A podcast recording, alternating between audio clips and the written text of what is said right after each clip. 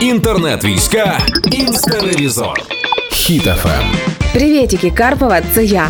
А котики уже зібрали дві тисячі доларів на допомогу українській армії, а конкретно художниці, яка їх створила.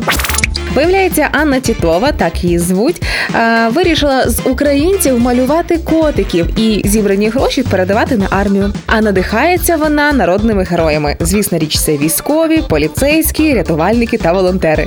І за її словами, Україна зараз стала настільки мемною столицею, настільки важливою у світі, що цим не можна творчій людині не надихатися. І я тут знаю абсолютно згодна, тільки лінивий не надихнеться сміливістю і завзятістю українців.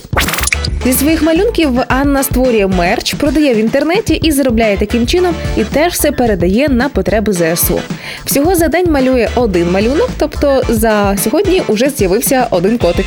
А до кінця війни хоче створити ще дев'яносто різних звірят, які будуть символізувати героїзм українців. Тому я би вам наполегливо рекомендувала прямо зараз загуглити «Анна Тітова коти» і подивитися на цих малих красунів. Навіть якщо ви такі накручені новинами і вам знову здається, що щось іде не так і вас накриває паніка і тривога, ці коти допоможуть вам повернутися в норму і отримати власну порцію заспокійливого, бо не арестовичем єдиним, розумієте?